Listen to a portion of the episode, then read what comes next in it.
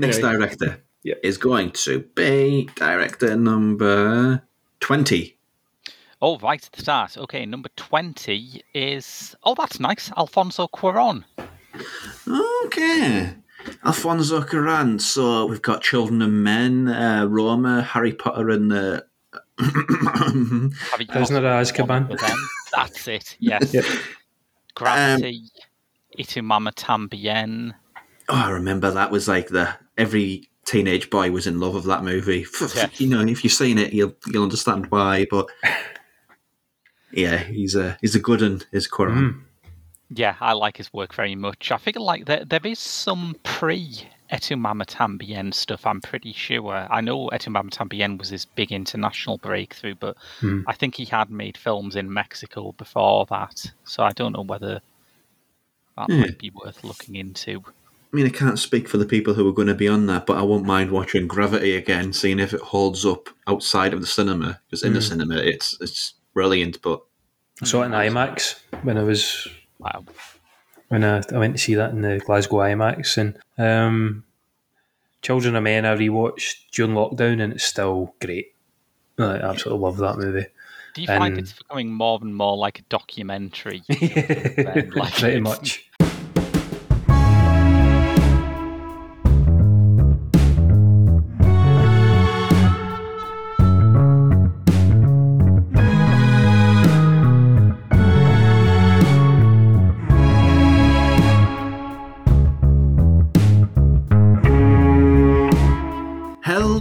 Name is Rob, and welcome to Directors Uncut. We put filmmakers from all corners of the globe onto a huge list that covers everything from documentary essays to gory slapstick. It's a hell of an episode. Then we turn it into a lottery of directors by using a random number generator to pick a name out of the hat.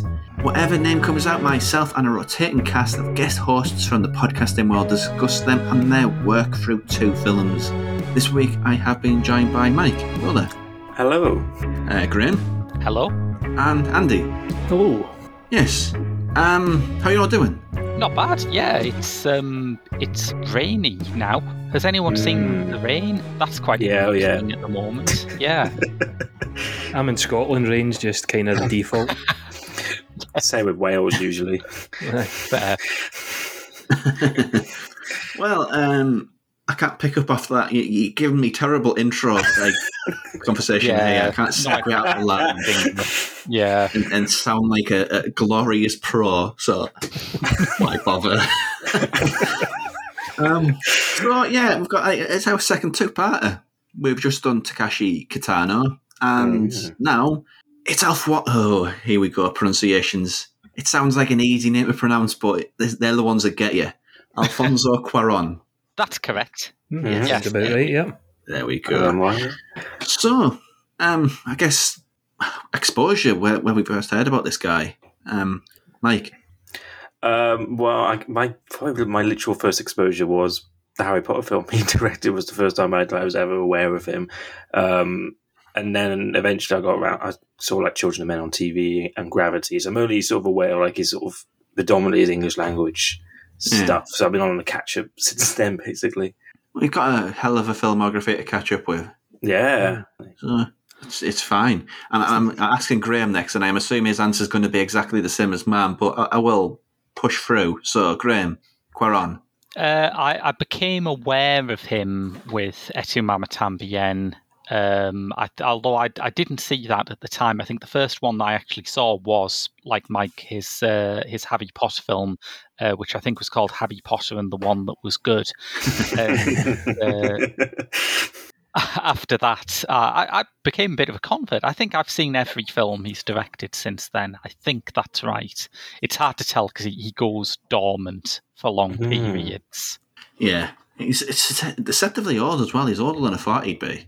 Oh yeah, because he never makes films at a reasonable pace. If he'd make a film every couple of years, like a normal person, he'd be in his mid twenties. True, true. And Andy, your first uh, Cuarón exposure? Um, so it would have been Harry Potter. Uh, would have been the first of his that I seen, but I wasn't aware that he had made that until after I'd seen Gravity. And then just Yeah. went back and checked out his kind of back catalogue. And yeah, it was. I've not seen any of these foreign. I've not seen the two Mama Tambien. Is that right? It's a Yeah. Mama Tambien. Yeah. Yeah, Paris Je t'aime. I don't know. I think that's a, That's a an segment. anthology thing, isn't Yeah. it? Right, okay. just to go, just got his IMDb up, just to safety. Um, but yeah, it was Gravity would have been the first thing I seen that IMAX, which was probably Oh, the best wow. way yeah, um, best way to see it because Hmm. obviously we're not going to talk about Gravity, but after I'd seen it once, that was enough type of thing. Mm. Yeah, yeah. I, I, sort of- I I worry that that movie won't hold up in any way, shape, or form without that sort of big screen experience. I Mm. didn't. I didn't think it did particularly. I have watched it out with that, so, so I mean, once should have been enough, and that would have been okay. And it was it was fine, but it's just the scope of IMAX just adds to it, doesn't Oh it? yeah, Yeah. Yeah. yeah. Um, personally, I discovered it around the same time that Graham did. Although I did watch Et tu Mama Tambien, and I was part of the, the generation of teenagers who were all aroused by it instantly and thought, "Ooh." so it'd be interesting watching that again. Uh, Is it worth checking out? I've never. it was a great movie. Yeah, Mhm. it's just it was like what two thousand and one. Yeah. So, going back a way since I last saw it. Mm. Yeah, I think it was when um was it Gael García Bernal? It was her? his big breakthrough. Yeah, him and Diego Luna. Yeah, it's got Diego Luna as well. Bloody hell! Yeah. I realised he was in that too. Wow. Okay. So today, I, I think it's fair to say, um, we're talking about his two sort of cornerstones, the big, big movies that everybody knows about and everybody appreciates at least. I would say Children that of Men. the Yeah. cornerstones of him as an author. I mean, obviously, his Harry Potter film is pretty big, but Oh, well, like yeah, Andrew says, people But, um, may not know that's him. I don't think it's a series which is well known for the, the directors uh, who penned each uh, like part of the series. It's more the movie is the big important part rather than who made it. Exactly. Yeah. It does go a bit visually different in the third, and again, we're not going to go into this one too much, but it changes the look of kind of a certain few things, which changes it from the kind of cookie cutter kids movies and one and two, and then into something a wee bit better. But yeah, Mm. that's all in that I was wanting to say. It's a bit gothic as well, isn't it? That Yeah. Yeah. Mm. Yeah, It's probably the But, darkest um, book. The two movies, uh, Roma and Children of Men, two very, very different movies. So, um, what do we want to do first? I, I think Children of Men is the one you build to personally. Mm, yeah. Hay manifestación de estudiantes.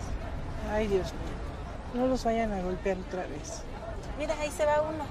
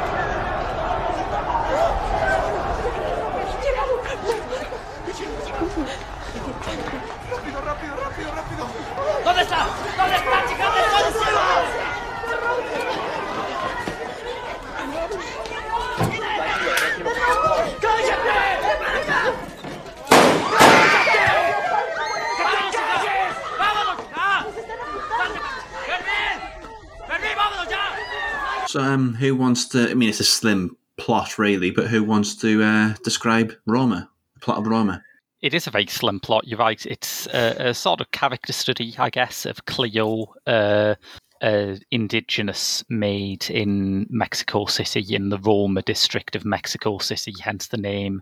In the early 70s, she's the cleaner for a rich family.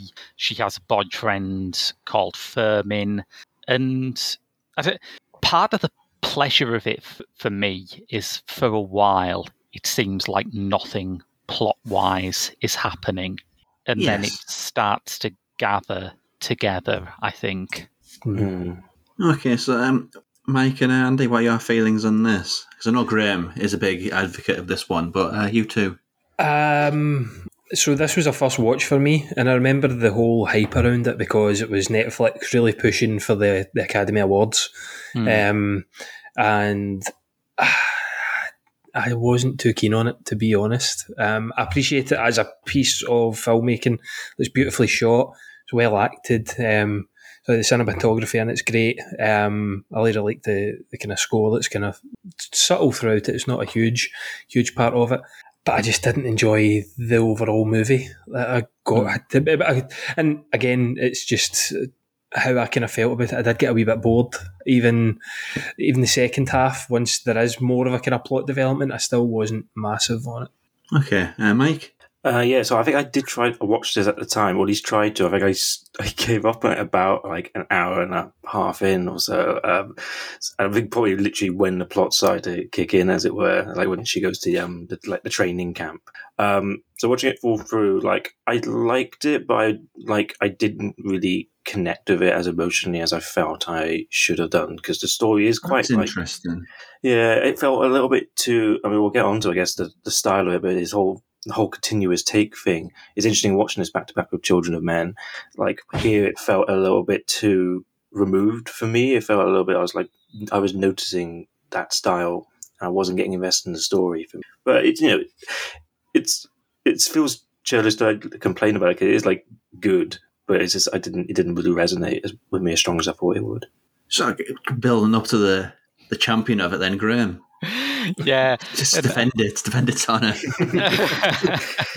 no, I do see that, and I think if you're not sort of charmed by it in the first half, it's going to struggle to get you on board when the plot starts to gather pace. I mean, I really love it. It reminds me of one of my favourite films, uh, Killer of Sheep by Charles Burnett, Oh, yeah, which is I'd say that.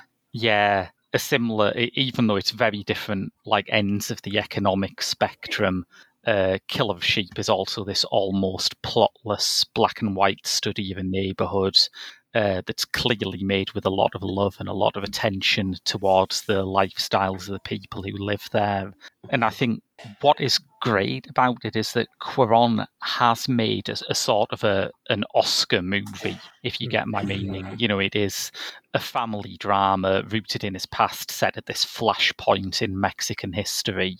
But he's done it in such a way where it's only really about like the start of Act Three, where you think, oh, it's about that. You know, other people would have turned this into Titanic, is what I'm saying. other people would have had this as like tragic star-crossed lovers in 1970s Mexico, torn apart by history and politics.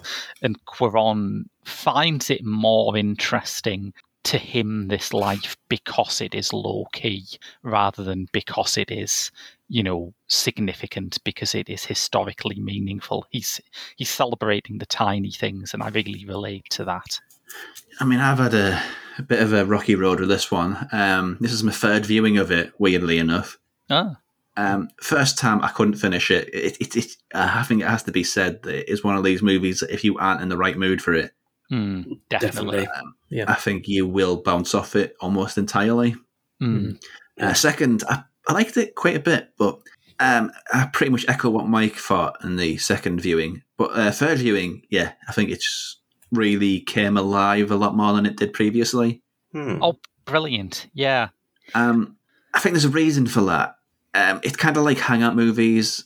Hangout movies is just two or however many people it is just hanging about, and uh, you sort of experience their life. Hmm. Hmm. And these big events, they don't usually they're not centerpieces. They sort of happen on the periphery of life. yeah Mhm.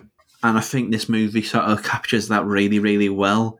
He's not trying to make a issues movie. He's not trying to Mm. depict these um, really tumultuous periods in Mexican history. It's just all over there happening. yeah yeah. Is it like I'm, I'm, I'm maybe remembering this wrong, but is it kind of based around his mother's experience of the time? I think I'm I think- possibly. I I'm sure I heard something along those lines when it was getting released, but I might be wrong.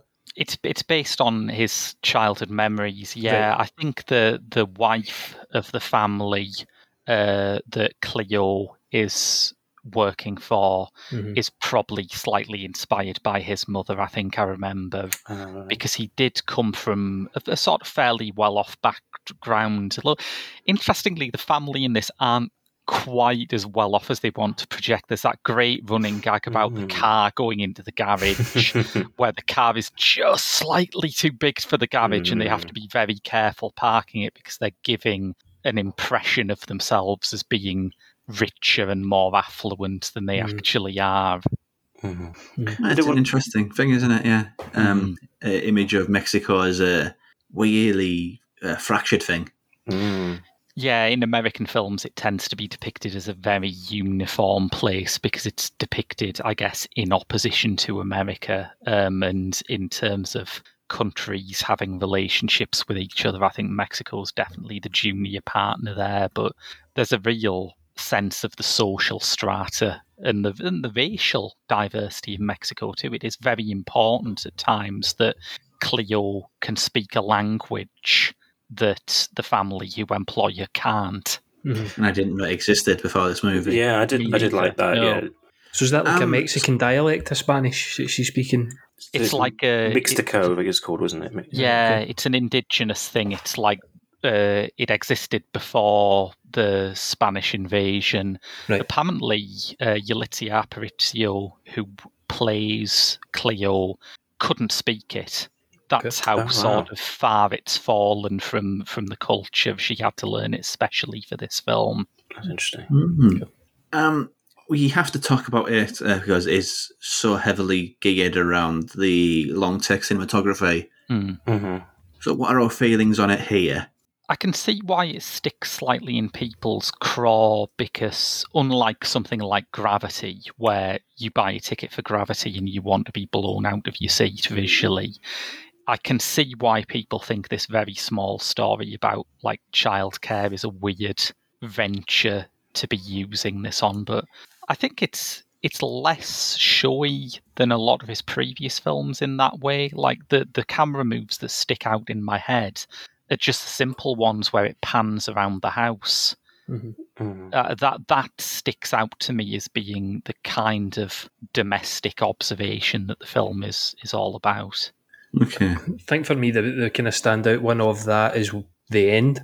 Uh, don't know, not want to jump ahead, but that was a beautiful shot with the sunset behind and following Mm. Cleo into the water as she's as she's kind of saving the kids. And it, this is what I was saying about it. It just wasn't particularly for me, but I can appreciate parts like that. Yeah. yeah. The the one where it kind of stuck and kind of like you're saying, uh, Graham, kind of stuck in my craw a wee bit was it was when she's at the camp and it just kind of lingers on it. It felt a bit too long, just a, a, a static shot just on her for maybe Mm. 10, 20 seconds too long. Like Mhm. just wee bits like that, yeah. But um, the, it was the end scene for me was probably the best use of it. I think. And there's a Belgian film, I can't remember this name because it's incredibly long, uh, about a woman just doing sort of household chores. Oh yeah, I know the one. Yeah. And one Never. day, Rob, one day I'm going to get you to watch it and you'll love it. I, I, I may lose my mind by watching it and then somehow come round to loving it through that process. But um, that could be what happened to me. You know, I gave it five stars on Letterboxd, but it could have been Stockholm syndrome.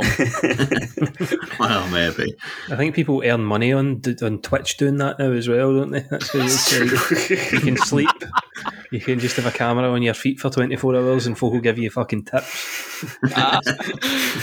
oh Found man, a hole. Shan- Chantal Akerman's Twitch stream would have been great. So we never got to see that. I think it's. I think there's a point to it though. The Mm, long take yeah. cinematography. Yeah, And what was um ah, it's a terrible movie. Um, you probably shouldn't be referencing it, but it's the one with uh, it's she's working in a um in compliance. I think it was called. all right. Which I haven't seen. that one. I I've think. not seen Where it's a woman who's in a fast food chain and she gets phone Oh, call from that somebody who's posing to be a policeman, and um, the policeman asks her to do stuff, um, explicit stuff. Mm. Hmm. It has that same sort. I mean, it's a bit of a weird reference, but it's that sort of um, in escape. You Yeah. are looking at this person's life uh, on the Mm. bottom rung of Mexican society. It'd be easy to Yeah. cut away and. Mm. to lessen the how would I word this? Lessen the sort of poverty, but Yeah. st- sticking with her. It means that you see her through thick and thin. You see the full picture of her life, not just the edited and presented one. Yeah, and that is nice when you it's when you when it feels like you're watching like a snapshot. Like I really like the um when they're at like the uncles for Christmas, and again it feels like you're just like the camera's just sort of just planted in the corner, and you're watching them sort of running Mm. about. Just, it feels nice because it feels like you're just sort of like you're sat in that room. So that's, that's when it's really nice is when it's there to be you're just observing, and that that is the Yeah. impression you get all the way through. Um, it never feels too like flashy in that regard. So it didn't it didn't really bother me the, the long takes. Like it was just like it's like once you notice it, you can't not notice it. If that makes sense. Like once once you can, once Yeah. you fail to like rather than going for what it's being used for. If that makes sense. Yeah, I mean, my my first take was with a long take. I mean, if if you have Christmas dinner every day of the year, you get sick of it eventually. But I, I- I- Yeah. I didn't see the point of all the long takes, and I, I did in the third viewing. So, yeah, it's it's just one of those movies where you got to look for it. I think if you want to look for it, that is because it isn't a movie that's Yeah. really designed for everybody. Mhm. Yeah. Um, uh, yeah, I think that's like what you're saying, like the the style of the, the filmmaking, and it the the point that I made about the um, the scene at the camp, it Yeah. kind of also while while it did annoy me slightly, it also gave a good impression of her kind of loneliness and abandonment at that moment because she's seeing this group of boisterous men going off to do whatever it is they're doing. She obviously at that point doesn't really fully understand what's happening. Um, and she's just left on her own with obviously at this point we found out she's pregnant to this Mhm. uh, to Fermin. Um, and it's it's a good depiction of that, but I just felt it was just yeah a, a wee bit too stretched. Yeah, I mean that's fine. I mean, um, as far as depictions in Mexico, I think this is probably the most hopeful I've seen from a lot of people. Oh, Usually, it's Mexico as a cesspit. It's all doomed, doomed. It's not Sicario. I think we can all agree on that. There's usually a yellow filter over, isn't there? yeah. You just take that out, make it black and white. It's fine. So, um, any other thoughts about uh, Roma? I did wonder. I've not actually seen Belfast, but I wonder if there's a comparison to be made. That's also like a black and white film based on like a childhood memory thing. I, I Hmm. don't know. uh, Also, sort of Oscar worthy. I don't. I, I don't really have much to say beyond that. Well, that one is a bit uh, Oscar bait, a bit of a postcard movie. Right. I got the Mm. impression that's what Kenneth Branagh's obviously a very different sort of director to Alfonso Yeah, it, it's not a very good one. So, I think the troubles are a bit more at the front and centre of it as well, more than Ah, right. Okay. That makes sense. Um, I've seen parts of it, and certainly the, the, the parts that I've seen, it seems like the Troubles play a bigger part than. But- So is this the is it Mexican Revolution? No, no, it's like it's. I, I forget isn't what it's called. Let me let me have a look at it. But it Aye. wasn't like an, an event that changed a government. It was more of a sort of a kind of like the same kind of thing as the Kent State massacre would be in America. You know, the Corpus Mm. Christi massacre. That's what it's called. Thank you, Oh, okay. Wikipedia. Right. Okay. Yeah. I did like that. another episode in a very, very chaotic modern history. Mm. Mm. Yeah. I do. I, I haven't read as many Mexican responses to it as I should, and I, this time I became very curious about that because it feels like the time period is very vague until the New Year's party, at which Mm. point someone says something like "Goodbye to 1970," and I wonder if for a Mexican audience who who know this history, is that a big "oh shit" moment? You know, is that when the penny drops that this is where it's going? I Mm. don't know. It must be nice, you know, because it did try, uh, it did connect with a lot of uh, Spanish speaking and Mexican audiences. Because honestly, Mhm. there's not a lot of movies made for that audience. Yeah.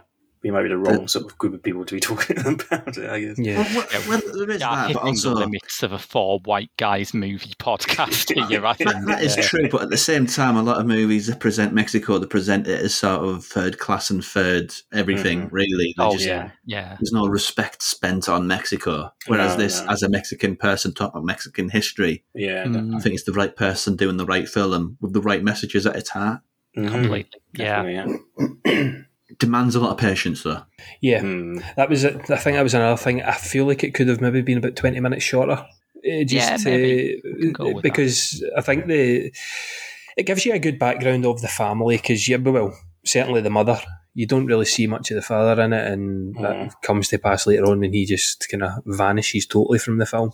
Um, and the kind of the mum seems quite erratic and snappy, and Hmm. she can be all peace and love to Cleo one minute, and then the next second she's just giving her a bollocking for not Mm. picking up dog shit. And it's a good um, kind of depiction of that her kind of daily life as being the maid. But Mm. yeah, maybe a wee bit of time. I mean, Alfonso Cuarón knows more than me, but maybe a wee bit kind of shaved off might have made it a bit more palatable for me. Ah, yeah, can uh, appreciate that. Um, any closing thoughts on Roma before we pick who is next?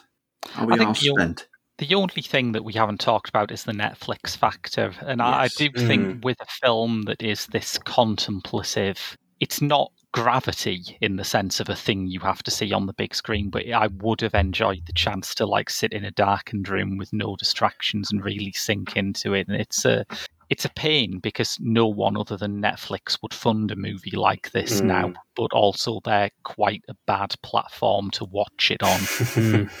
Yeah, I think it was in cinemas, but probably like only in London or something, or like or like in one showing Yeah. in Britain. Just enough for it to be qualified as a Yeah, cinematic exactly. release. Yeah. Because was it this one was the controversy like it, it being at Cannes, or that uh, one of the other ones? I can't remember. Well, kind of just hit everything. They just Well, yeah. controversy, you know. but they were really anti. Like if it's on Netflix and it's not been in the cinema, it's not. It's not a film. real movie. Fnuff, fnuff, nah. Because when was Behave. because when, 'cause when was the Irishman? Because that was it was like this and an Irishman came I think out. The like, oh, Irishman was the year after this. Right, that 'cause was that's when when- uh, a, bit of the Netflix ill feeling had been burned through by then. mm, It's um, it's interesting you say that about watching it at a cinema. I think if I had watched it in a cinema as well, I would have been more engaged with it a bit. mm, It's really easy, even when you're still sitting and I was sitting fully focused on the film. You can still get that wee bit distracted, Yeah. and you can say, "I'll just jump to the toilet quickly and pause it." It still kind of takes you out it a little bit, even if you'd, you'd not particularly. But if you're in the cinema, you would just sit there for that whole two hours ten, two hours fifteen that it is, mhm, and get that engagement. And mhm. you know, we're get, we're seeing it up definitely a lot more since the kind of we're not out of the pandemic yet, but we're at the tail end of it, and um, companies are still sticking with the streaming. Like um, I think we're getting the new Predator movie, Prey, which has been getting rave reviews everywhere, like Mhm. four or five stars. Some people have probably wrongly said it's better than the original, but that's getting no cinema release, and it's just coming straight to Disney Mm. Plus, which yeah, is crazy It's weird, isn't and that's a it? predator. Yeah. That's a, that's definitely something you would want to see on the big screen. And It's, It's a a it's a- spectacle. It's, made. yeah, right, it's it's a bad trend. Like I, I don't Yeah. like it. I'd rather have the opportunity because I remember being hyped for this before it came out, and I never got around to watching it just because it was on Netflix and it was almost too easy to watch. But if I'd went out my way to the cinema to see it, Yeah, exactly. Yeah. It's like a, a special feeling when you go to the cinema because it's not going to be Yeah. there forever. You got to catch it Mhm. while it's there, catch it in its best version, and it's you know it's Mhm. nice suit and everything, and all dressed up and posh. Yeah. Or just see it. Yeah, it's there. It'll always be there. Whatever. Aye. Yeah. exactly. Yeah, I think I understand why all of the kind of post lockdown cinemas back stuff has revolved around big spectacle based movies. I understand why people think that's more of a you have to see this in the cinema experience, Mhm. but it would be a shame if the indie sector rested too much on streaming because some of my favourite cinema experiences have been being allowing myself to really concentrate on something that is very small. Mhm. Yeah.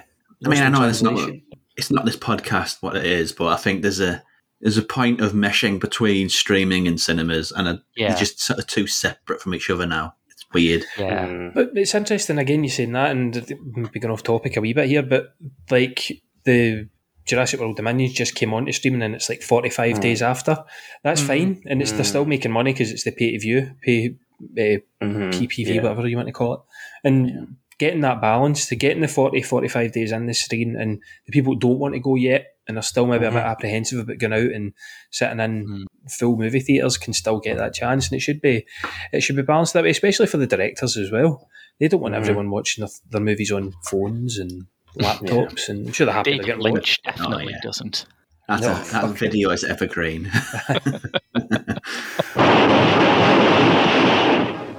like money. You got a great big dollar sign there where most women have a heart. So play it smart.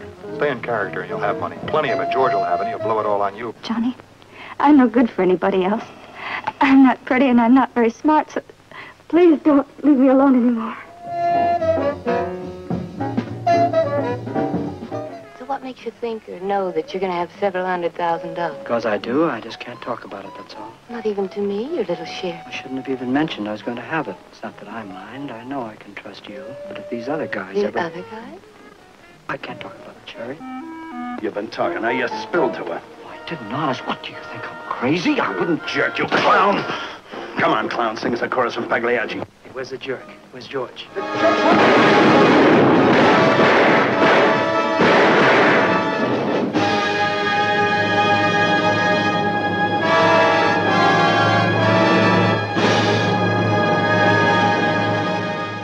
now we're at the point of the show where we pick who is going to be up on a upcoming episode. So we have a list of 463 directors. I'm going to slightly correct you there, Rob. I'm going to jump in. Uh, we haven't taken Alfonso Cuarón out, so it's 462. Okay, so that'd be embarrassing, wouldn't it, if Cuarón came I again? landed on him twice, yeah. So it's only 462. It's not a massive number like 463. So you've you whittled it down a bit there. Yeah. So the next director is going to be, please be a good one, please be a good one, fingers crossed. Generate number 402, 402. Oh, wow, that is a good one. And I think you should ready yourself for another two parter. Oh, not a third one on the bounce, come on. 402 is Stanley Kubrick. Oh, well, okay, blimey. fair. Yeah. Yeah. I think I'm down for that one. I can't remember if I put my name down for that one or not. I mean, where'd you begin, really? I Expect mean, everyone did, probably. I can narrow down to four. um, you have to do. Uh, I mean, let's just assume it's a two parter. You have to do The Shining. I think you I have would to. say so. Yeah. Yeah. Yeah. Yes. Um, two thousand and one. Again, you sort of have to, don't you? So, what are your curveballs? I mean, Barry Lyndon could be an interesting one to do, and I still haven't seen Barry Lyndon. Very few people have seen Barry Lyndon. I've seen that. Paths of could do- Glory is great. I watched that the other day with my dad. That's that's one of them people don't talk about enough. I think. Yeah. I That'd be think an those- interesting foursome. That yeah. Those pre Spartacus ones generally get a bit overlooked, and it would be nice to have something from Some- that era. I always Oh, forget Eyes he did Wide. Spartacus. Eyes Some of wide it, shut. Eyes wide Oh, shut. yeah. Oh, Eyes Wide Shut would be a fun one. Mm. This is the problem, isn't it? How, yeah, as you said, how do you narrow it down to four? yeah. His early noir are very interesting. Is it The Killing that he did? Yes. That's a great movie. Again, no, not enough people talk about it. AI up until Steven Spielberg took over and brought in aliens whatever it was that happened in that. Oh yeah, he did do that. Didn't he? That's a Uh, weird movie with a weird history. yeah, I hated Oh, it. But, yeah. uh, it's been a while. It's been a while. Clockwork Orange, of course. I Yeah, we did about mention that. Clockwork Full Metal Orange, God. Jacket. Yeah, so if you look at the list, it's going to make it even harder. Wasn't like Full Metal Jacket shot in somewhere ridiculous? It's presented as being Isn't it Isle of Dogs or something, isn't it? It's Or- the dock, yeah, London's Docklands. It's Vietnam. I, mean, I know London's pretty grim in some places, but come on. Doctor Strangelove. My Just a bit all-time nice- favourite film, Doctor Strangelove. We had a yes. nice segue there for ch- the children of men. With like Ah, Brit- Britain, there's dystopia. we, yeah, we missed that. Wow. yeah, Doctor Strangelove. Oh, I love Doctor Strangelove. That's you know though I'm looking at these and I've only seen Full Metal Jacket and The Shining and Clockwork Orange. Those are the only ones I've have, I've seen. Never seen Space Odyssey, Doctor Strangelove. Ah, Just- so he's one of those directors. It's kind of I'll, I'll just if anybody tries to fight out uh, The Shining being on these episodes, I, I will come to your house. I will do stuff. I will I come to your house so and hack through the door with a fire say he axe. is Robbie. if I ever call myself Robbie, I know I've lost my mind completely. So it's kind of fitting. uh, you've got to have The Shining in there. You can't not even just for the. You could have a half hour chat talking about how much Stephen King despises it. Stephen King just needs a, a bit of a break, doesn't he? He's a bit. Man Be needs a hobby. You get off likes Twitter. too much, I think. Yeah, get off Twitter for a bit. You'll be fine. I'm actually looking, and AI isn't in his filmography. It's not technically directed his. by. Yeah, Well, it wasn't he- actually he- directed at all. Uh, He, he just- he developed started it. it, yeah, Yeah. Right, okay. and then I gave it to Spielberg. Probably uncredited. There's a few bits like that in It's probably like a, cinema history. it's probably like a thanks to Stanley or something. Yeah, I okay. imagine. Because everything's just it's eyes wide shut. It's just the last one they've got. Yeah, Interesting. I always assumed that was his last one. I thought they were really far into shooting, and then he died, No, and then Spielberg took No. over. But I still blame him for the aliens. So it was just dumb. Ah, yeah, of course, of course it is. You've seen what he did with uh, Indiana Jones. Of course it was. yeah, and also Yeah, he the just- marketing. The marketing for it made it out as if it was this war movie between sentient robots and uh, man, and they were on the run, and it kind of wasn't a run in the movie, but it wasn't that. It was kind of like Pinocchio. Yes, yeah, it was, it was very, very I'm not a like fan. Pinocchio. Yeah. wait till the Spielberg episode and you cover that one. Ah, Yeah. That is that is a big. That is the biggest fish we've had. Mm. That is if Yeah. you're going to put like a top ten, like hypothetical of the best filmmakers of all time. I don't. There's not so, no such thing. But if you were going to put a list like that together, Stanley Kubrick would probably be on that list. Mm. Yeah, absolutely. So I don't think we've had maybe Fellini, but he he hasn't Oh really yeah, had the cut through. point. Yeah, Where's He hasn't Craven? had the, yeah. Uh, he hasn't had the massive. cut through. Yeah. Sorry. okay, so Kubrick. That's that's exciting. Yeah. Nostalgics out there. A blast from the past all the way back from 2003. That beautiful time when people refused to accept the future was just around the corner. Hey, you're snoring. No, I wasn't. Yes, you were. He always snored. Where are we? Canterbury. We're close. Anyone know if there's a hotel around here? What? Julian promised me a little bit of action. You still like it in the afternoon? So what'd you do? Rob a train? Blow up a building? Leave the girl alone. You told me he was suave. Wankers are drunk. He's suave. Should have seen him in the old days when he was a real activist. Uh, you were the activist. I just wanted to get laid. One time, the police came to throw us out of our squat, and Theo invited them up for coffee to negotiate. Only the coffee was spiked with ketamine. No. You didn't, did you? Oh, fuck off. You gotta be kidding. You know how many people I've tried I this don't with? know. You'll be happy to know. Out of the hundreds, Hundreds? you are still the I'm only not doing it. one. Yes, you are. No, I'm not. Yes, you The are. car's moving yes, too you much. Are. Mm-hmm. You are. Right? Hilarious. No, wait, wait. Okay. do it again, do it again. Julian, that's disgusting. Out! Jesus! Shit. Go, go, go. We're gonna make it. Come on, we're gonna make it. make it. I'm not gonna make it. So that leads us to the second movie that we're going to be talking about in today's episode. Um, 2006's Children of Men. Who Hmm. wants to synopsize this dense little number? I'll give this a go. Um, make it as simple as I can. So, she is 2027 and childbirth is no more. It's been 18 years since there was last a, a child born in 2009, I think it says in it. Um, and Clive Owen's character Theo is approached to get a young girl out of the UK. Um, and throughout the course of the film, um, he finds out she's pregnant, and essentially he's trying to get her to safety. It's a very dystopian UK that they're living in, or No, what it's we not. would call. real. It's- I know. it's- I was just, it's- it's- I was just going to say it away. could be. I know five years. I know, and it, we're going that way. But um, yeah, it's essentially looking at different elements of the dysto- dystopia and trying to save this woman and her eventually born child. Um, it's incredible, isn't it? It's incredible. It gets It's a better modern every time I masterpiece. see it. Yeah. Yeah. Yeah. Yeah. Um, I don't know why I've kind of distanced myself from it a little bit, but it, I don't know. It's just an odd film. It doesn't get the reputation it deserves. It's it's kind of been a bit pushed away to the side. Because it, it, I think there's like a, a very defined line in sci-fi, mon sci-fi. There's sort of pre-Marvel and there's post-Marvel. Yeah. Yeah, that's fair. And this is very pre Marvel and it's a masterpiece of that, but sci fi has changed so much. Yeah, mm-hmm. it's weird though. I feel like if you mention Children of Men to anyone, they'll go, "Oh yeah, great film." Like it's Mm. one of those, isn't it? It's like and anyone who's seen it will be like, "Oh yeah, it's good, isn't it?"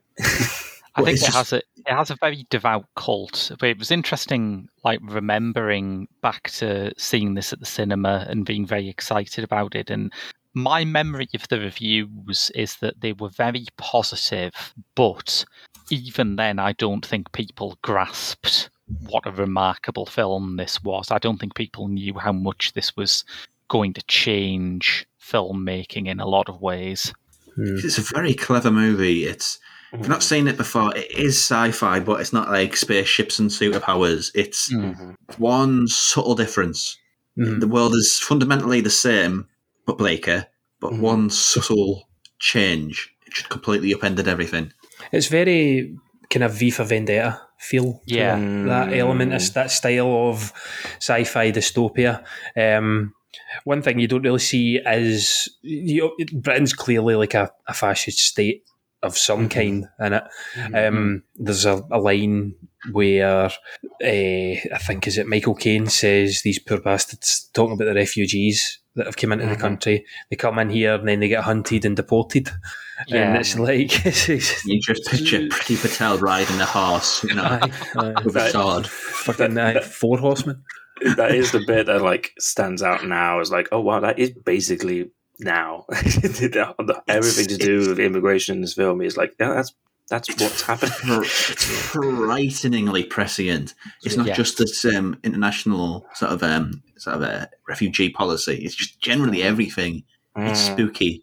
the bit that floored me this time that I'd completely forgotten about is the very tiny detail that Theo, the lead character's son, died during a flu pandemic. Yeah. Yep. Yeah. Yikes. Yes. It's it's quite interesting how that's the the kind of nods to his son having been Mm. around, and there's no like overly sentimental flashback. There's a small conversation between him and um, Julianne Moore, and then uh, Michael Caine's giving a story over drinks with the. The kind of runaways, and he mentions Yeah, what happened. That's the only way you find out, and that's really it. That's all you really hear about his son, Mm. uh, Dylan. I think the boy's name is.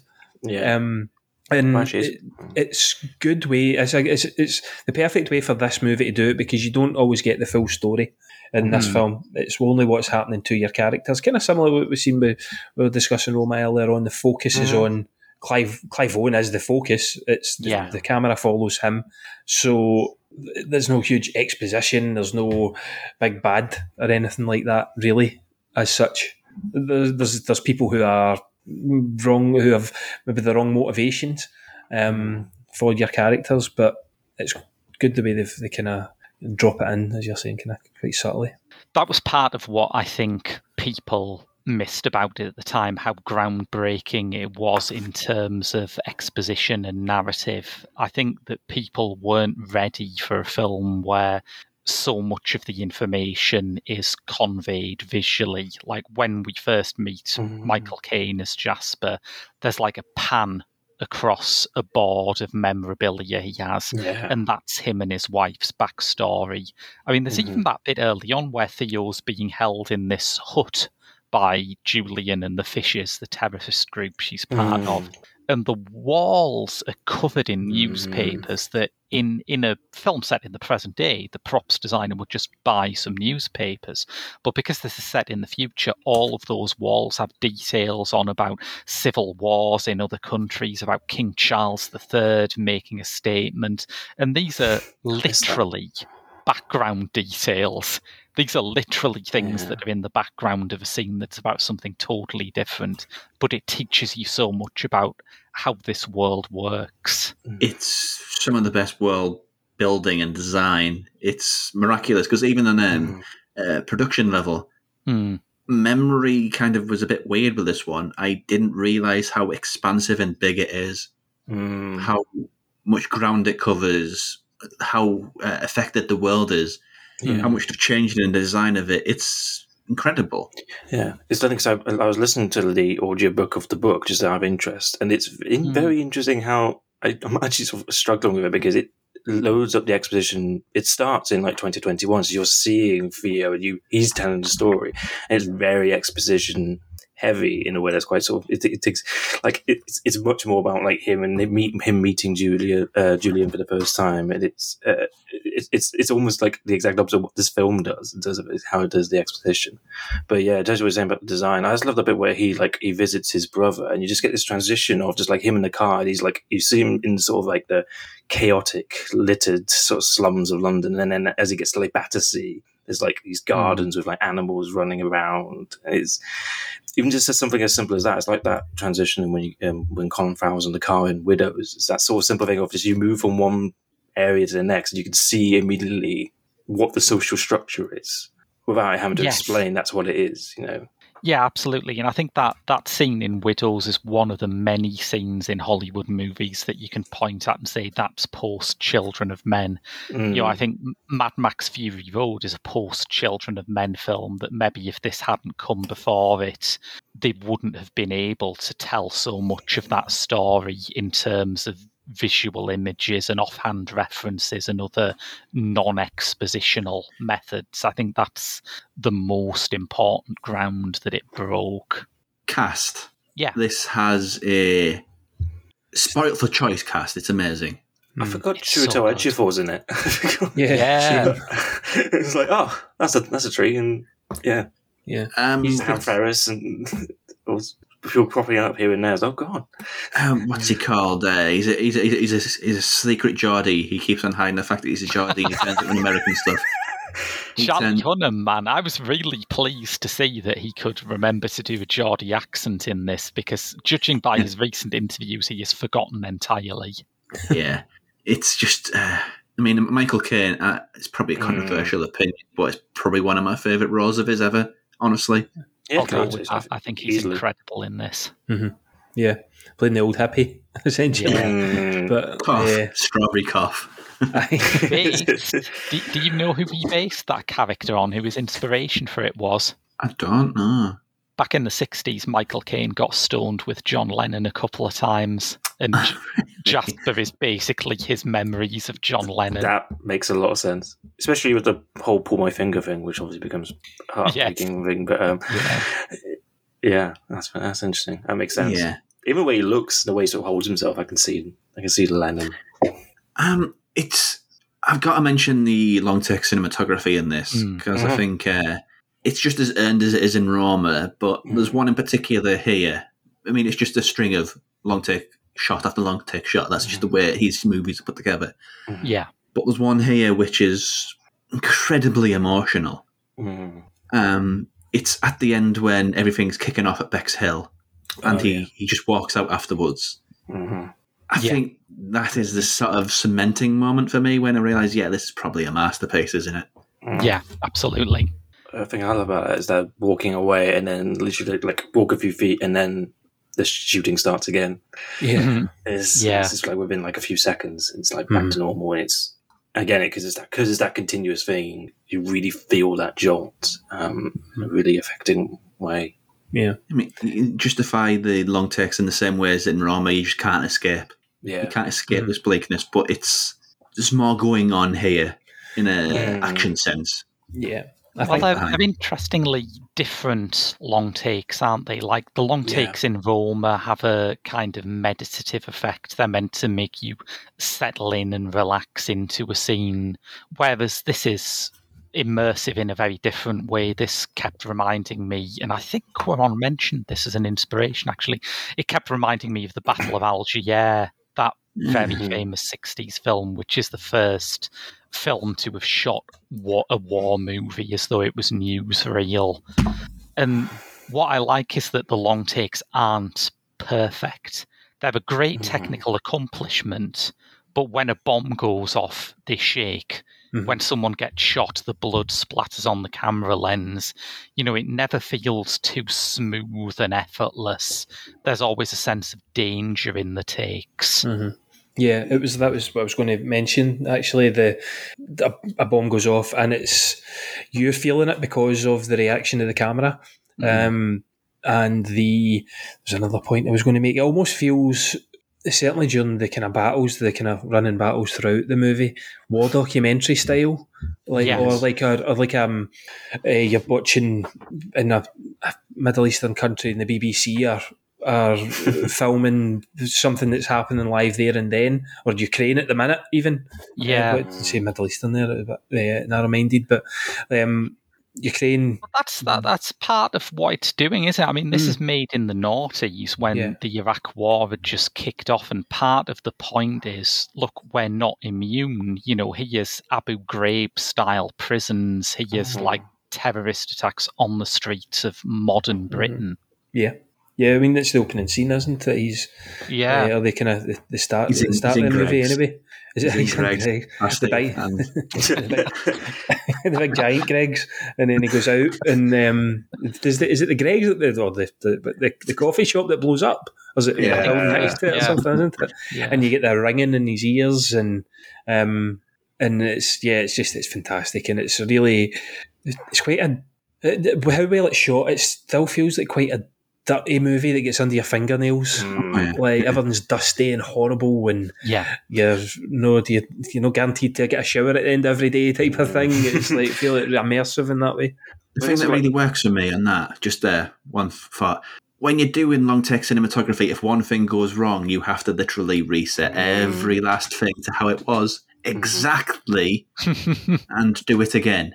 Mm-hmm. Yeah, And I think this evades it by having that sort of scruffy, dirty, ramshackle nature to it, that sort of war documentary thing, Yeah. Hmm. which is in- inspired sort of a production level, but also it just gives it this real hmm Yeah. reality. Like the, the, the, the one shot thing is the in the, the past few years certainly is become more popular, but there becomes really obvious kind of fake out parts where the, the you can tell the camera's changed. Like 1917, I never really got the hype around that, and the there's like a really obvious bit like the camera will go underwater and he pops back Yeah. up, or he falls asleep so the camera turns off. To go, well, that's not a one shot, but this is done more of like it's a part of an explosion will maybe block the camera, which they can then do. They can transfer a, a, a an edit point in there, and or Yeah. Birdman as well. That was another one. Was fucking Ugh, awful. yeah. Um, and Gimmick. This The gimmick gimmick, yeah, that. it's not. This Yeah. isn't really used as a gimmick. This is just the way Oh, of no. telling the story, and Yeah, exactly. these these other ones just don't get that the way this does. Uh, Mike, you were going to say? Um, I think it's the difference like with Roma is that it always sort of it's, it's always a little bit like distanced a little bit just in terms of where the camera's literally placed. Whereas this is sort of right up in there, and that's what again gives you that sort of thing is that you, you can't escape from it. And also just like the fact of like obviously this all had to be like choreographed and stuff, but it all still feels random. Like when he's sort of running through the hospital at the end, it feels like he's like oh we can't go in there because somebody's and he's got to turn around and it, it, and obviously they've had to like choreograph that literally, but it doesn't mm, feel Yes. choreographed. Which is really the astonishing trick to pull off to still get that sense of chaos. Hmm. Almost feels like a, a first person shooter at times during the I battle scenes. that is a bit. Like it's it's not like a full on video game, but there is that element of it. The way your camera would shake if a bomb goes off near you playing Modern Warfare or something like that. Yeah, yeah. There's that yeah. element to it as well. It's better than a game. Peter Mullan has said. Said There. Oh, oh, man. Oh, Peter I mean, Mullan. Oh, yeah, I love Peter Mullan at the best of times, but this is incredible, isn't it? Speaking in the So third person. That was such a, Peter. such a strange decision, but it works.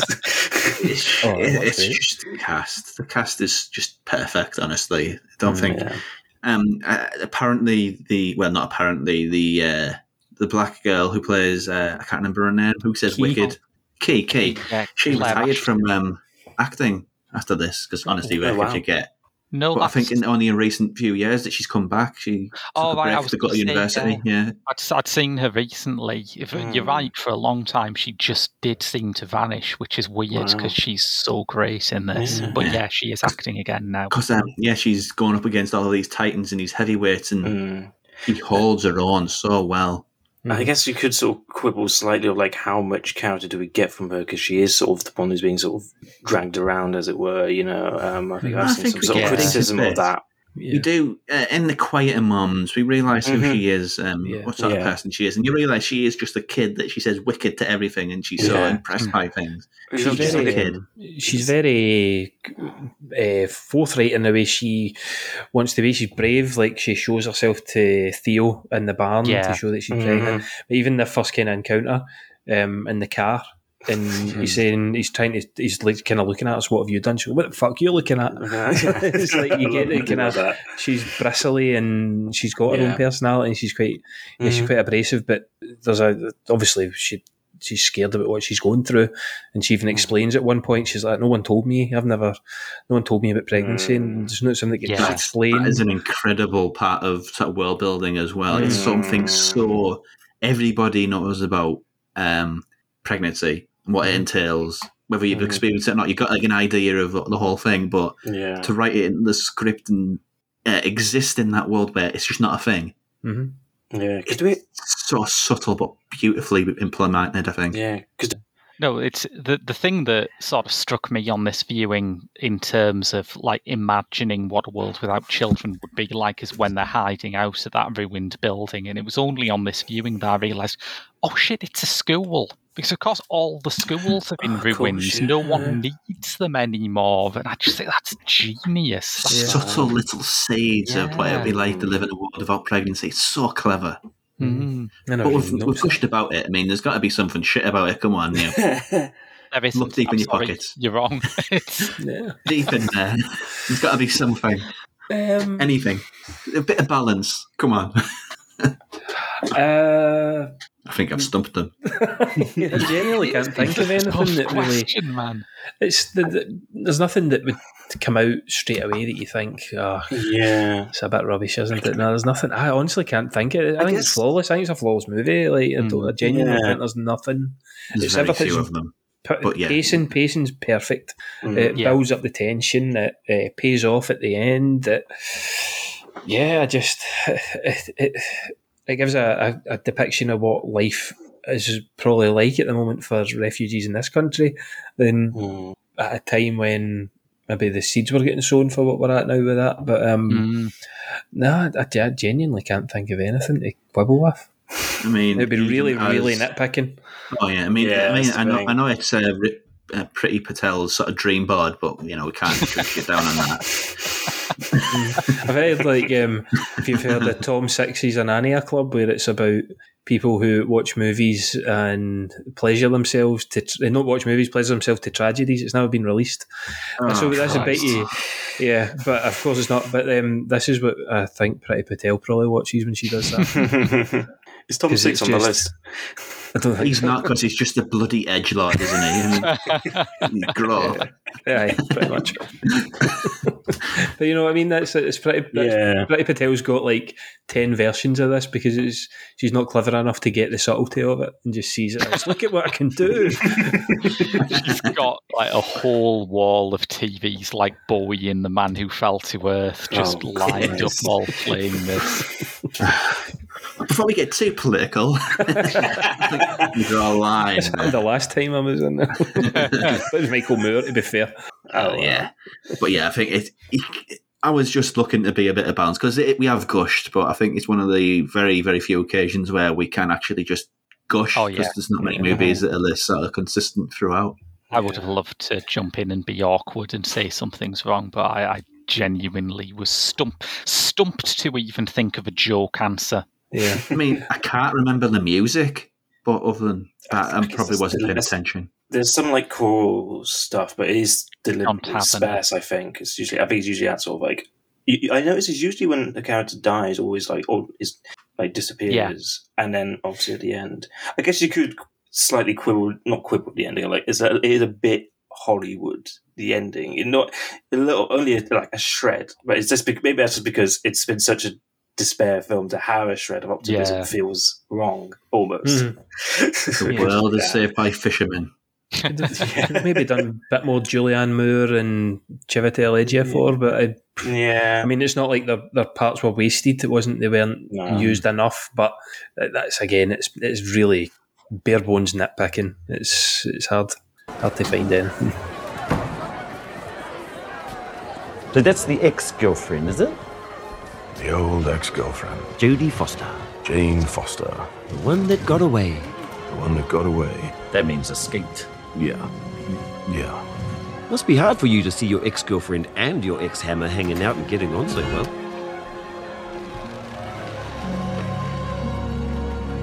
What you up to, bro?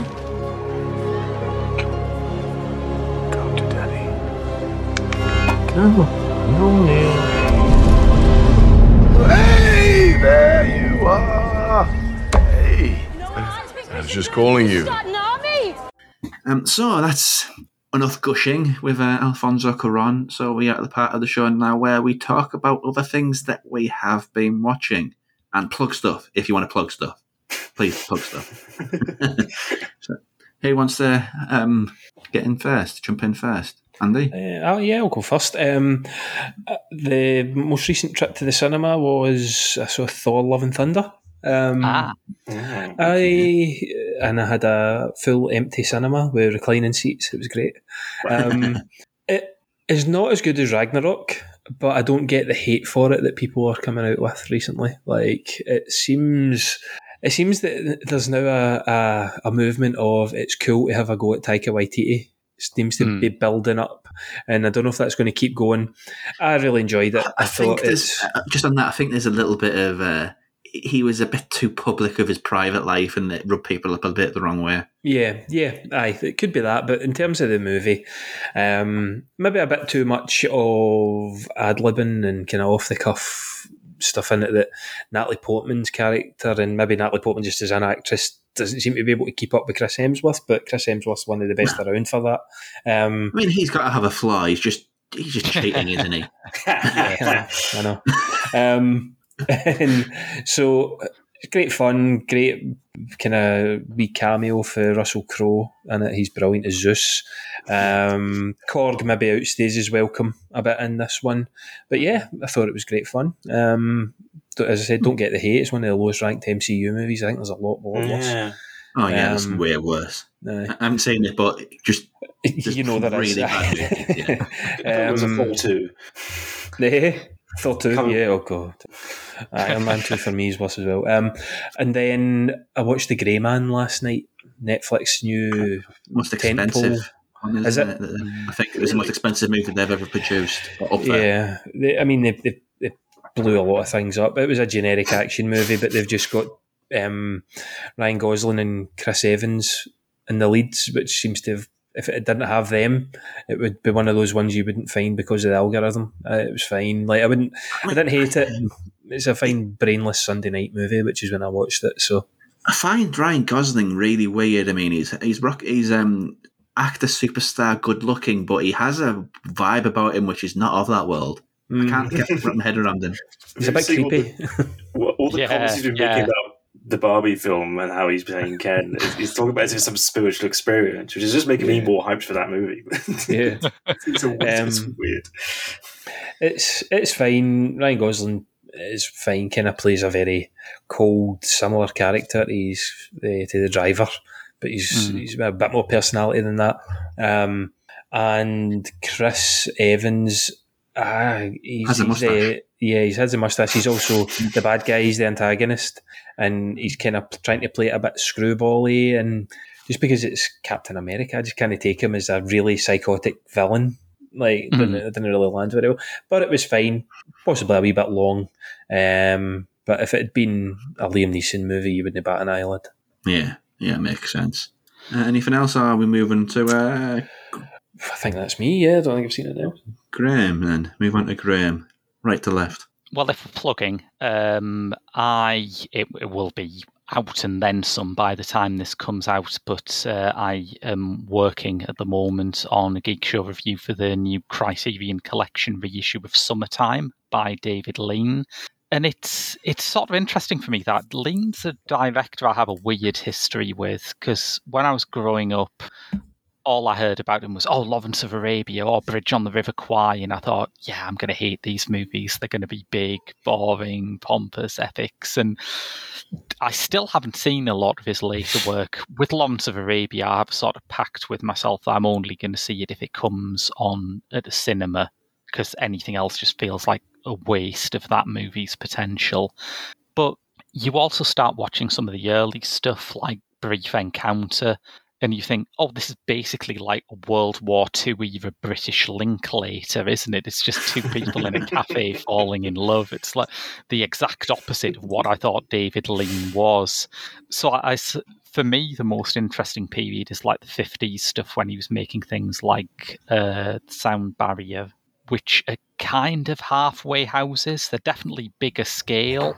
They hark more towards his epic work, but there's still a kind of intimacy to it to them, and that's where Summertime lands. It's exactly the kind of little love story that he would have made in the 40s. It's a nice movie about a woman who uh, meets a man, finds out he's married, but it turns out uh, he's married to someone and they're estranged, and she has a moral dilemma over whether to continue the relationship. Very small thing that could easily be done on a Shepperton backlot. But because Lean has had a bit of a directorial glow up by this point, he's doing it in Venice in Technicolor with Katharine Hepburn. And it's it's a nice midpoint between the sort of intimate and the epic sides of Lean. I found it really seductive. I mean, it just looks gorgeous, which you'd say that would the least you expect from a technical 50s film set in Venice, but even by that standards, it looks gorgeous. There's a bit where someone like throws a bucket of household waste in a Venice canal, and you think, no, even that looks great. I don't get why Katharine Hepburn's wrinkling her nose at that. It looks gorgeous. Um, I've really come around on lean, and I, I, I, it all, I always have a special place in my heart for directors where I can throw my hands up and say, "Yeah, fair's fair. I was completely wrong about you. You're a much more interesting filmmaker than I thought you were." Yeah, excellent. That's summertime. Summertime, yes, yeah. Anything Um, else? The other thing that I wanted to talk about from like uh, extracurricular stuff, I recently rewatched Fata Morgana by Werner Herzog for no reason other than I was doing, you know, that film on film thing where like favorite film from 1970 blah, 1950 Ah, yeah, blah. yeah. I was doing that, and I did the one for 71, and I thought, oh, Fata Morgana, and then I thought. It's been years since you watched Fata Morgana. You don't even have a letterboxd review for it, and you love that film so much. So, right, so, uh, over Britain's summer heat wave, I went to the comparatively chilly, relaxing, cool climes of the Sahara Desert with Werner Herzog. Uh, and Fata Morgana is not one of those films that people talk about as one of his great films, and I see why, but for me, it is so liberating. There is no plot, almost no structure to it. It is purely a record of things that Herzog has seen on his travels. And I think it's the kind of great film where, on the one hand, you look at it and you say, that's a singular vision, that's amazing, no one else could have made that. But you also think, I want to make a film like that. It's a paradox. You think like no one else could do it, but you want to do it. And it, it does remind you that sometimes, you know, that there's that old Jean Luc Godard line about all you need for a movie is a girl and a gun. I think there is a woman in this. Uh, there's no guns. There are no humans for large stretches of the film. That's such a weird quote because he's basically just talking about kidnapping a girl. Yeah, he doesn't even mention a camera, which I think is quite important in filmmaking. Um, but Fata Morgana is just pure observation. It's just like landscape and movement and animals and how strange the world looks when Werner Herzog's seeing it. And it's it's just a completely liberating film. I think every rule of filmmaking is broken and it's great. Okay. I've Uh, just seen- Mike? yeah, As I've just seen that. Sorry, I think he's just released a novel. like always Oh, he about to has, release yeah. it. It's like what the earth's that gonna be like. Um, most recent thing I've seen um, is Elvis. I don't know if you've, it's just been chatted on the on the podcast yet. Uh, yeah, it has, but you can talk. It's fine. Yeah, I, I I really enjoyed it. Um, I um, although the funniest thing I've seen recently is um, Bruce Campbell was asked about it 'cause obviously he played Elvis Elvis in um Bubba Ho-Tep. Buff- yeah, and he was, and he's asked about what do you think of Austin Butler? And say he tried, he really tried, didn't he? Which I think is very ungenerous. I think Austin Butler was absolutely. It felt like I was just watching Elvis. I just forgot. Um, he got like for me, you know, the the mannerisms, the voice, the physicality, just amazingly. I, re- I really enjoyed it. I think it's, it's probably like one of my favorite Baz Luhrmann film I've seen. Probably, um, it sort of suits. Uh, I, I like the approach it takes off with the Colonel Tom. You know, with Tom Hanks. Mm. I don't. I don't think I've. Has he done many like villainous roles or close to villains? Because this is easily the most like unpleasant I've seen him. I think. Um, Road to Perdition's the only one that springs to mind for me. Yeah. Um, so I like that framing device of like you're what you're seeing. Uh, so I saw a review. Someone described it as Elvis is a film about uh, the subject of a biopic being trapped in a biopic. it's, which is a great pitch, and basically it does sum up how the film works. And that you sort of it's, it's a guy who's he just want he just wants to do songs and you know have a good time, and he sort of becomes caught up in this sort of machinations and being pulled in these different directions. Um, yeah, I really enjoy it, and the, like it's a it's a intimidating running time, running time, but it flies by. Um, yeah, it's really good fun. Anything else? Or? That's the most recent thing I've seen, apart from yeah, that's it really. Okay. Um, so I'll close out. Um, two. Uh, I really like Wormwood. It's a 2014 Australian zombie comedy. Uh, watched the sequel, uh, Wormwood Apocalypse. I think it debuted at um, Glasgow Fright Fest. Um, it's trash. um, just picture it's like two episodes, two series. Series one um, explains everything. It, everything's good, and then season two happens seven years later, and it explains nothing at all. Picks up exactly where it left off, and nothing makes sense. Whereas the previous one sort of built up to its level of anarchy of zombies that breathe fuel and these uh, sort of states of people being both zombie and human. And this, this is okay. Well, just drop it all there. Deal with it. Not going to explain it. Not going to try to explain it. Just deal with it. It's there. Do it. It's like just headache inducing, honestly. Um, and the other one uh, is probably the anime movie from this year. It's got the most attention. Uh, Belle. Ah, yes. Uh, is it Mamoru Hosoda? Yeah, Mamoru Hosoda's um, sort of remake of Beauty and the Beast. Its subtitle is The Dragon and the Freckled Princess. Um, it certainly takes Beauty and the Beast in a separate direction. Um, it takes Beauty and the Beast to Japan, where a mousy high school teenager who watches her mum die in the opening scene as she tries to rescue another kid loses her confidence. Fast forward to the future, and we're in this reality where there's this app on your phone. If you put the things in your ears, you go into this alternate reality where the software will find the true value of your character, of your personality, and uh, project your avatar into this world. Talks a lot about social media. Um, it doesn't make any sense, the story, because you can simultaneously be both in reality and in the social media world at the same time, and it just blurs those lines so much that you don't know where you're supposed to be and what makes any sense whatsoever. It's just very, very confusing. But um, people who like the so I mean, I like punk rock and all sorts of things, like sort of dirtier end of music. This is very J-pop, sort of uh, polished J-pop. But the people who like that sort of thing have said great things about the music. It looks gorgeous as well. And it's genuinely a very, very inventive remake of a very old and probably over adapted story. No, not probably. It's definitely over adapted. yes. Um, but yeah, it's it's well worth watching. Belle. Um, it's probably for people a bit younger than I am, but it is it has a lot to offer you. Um, I've just um uh, sorry, and I'm jumping in a bit. I forgot to mention Incantation, which I also seen. I really want to. Taiwanese found footage horror movie. It's really great fun, really creepy. Had certain elements, possibly a wee bit slow. Um, takes a while to get going, but um, really worth checking out. And if you, I can't remember the name of it, but if you don't like the holes in it, like if you're scared Oh, of holes, Tryptophobia. Tryptophobia. Yeah. yeah, it's got scenes of that in it, and it's a bit vomit inducing. But as- it's well sorry, what? Holes?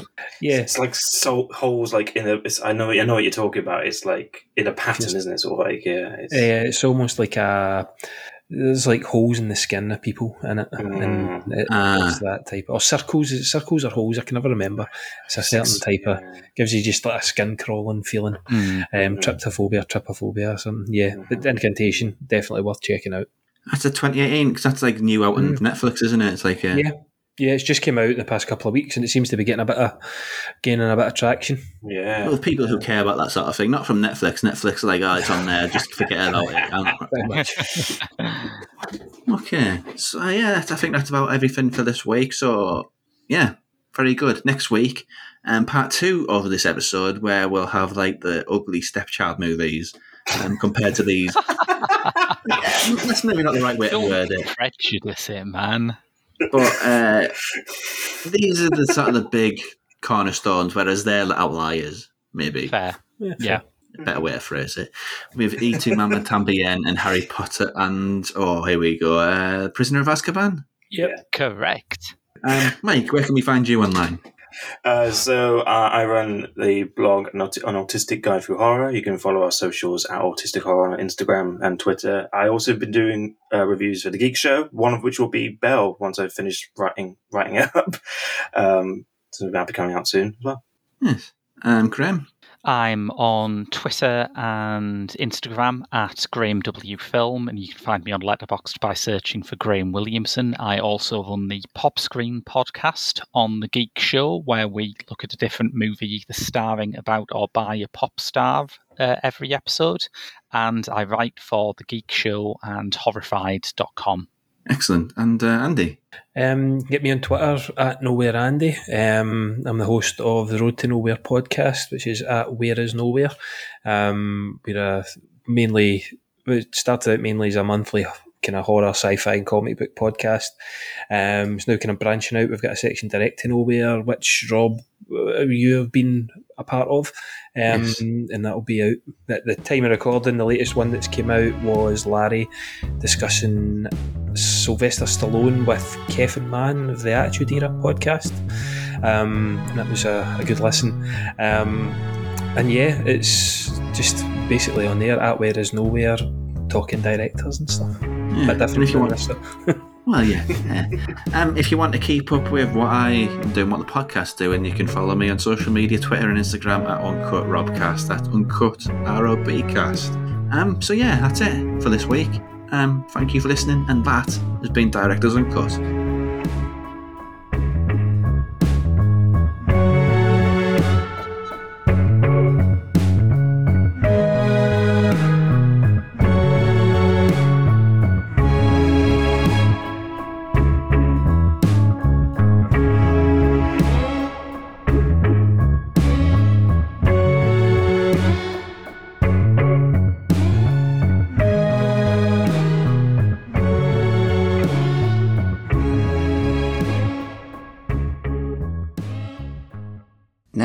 Playing the movie on a telephone, you will never in a trillion years experience the film. You'll think you have experienced it, but you'll be cheated. It's a, such a sadness that you think you've seen a film on your fucking telephone. Get real.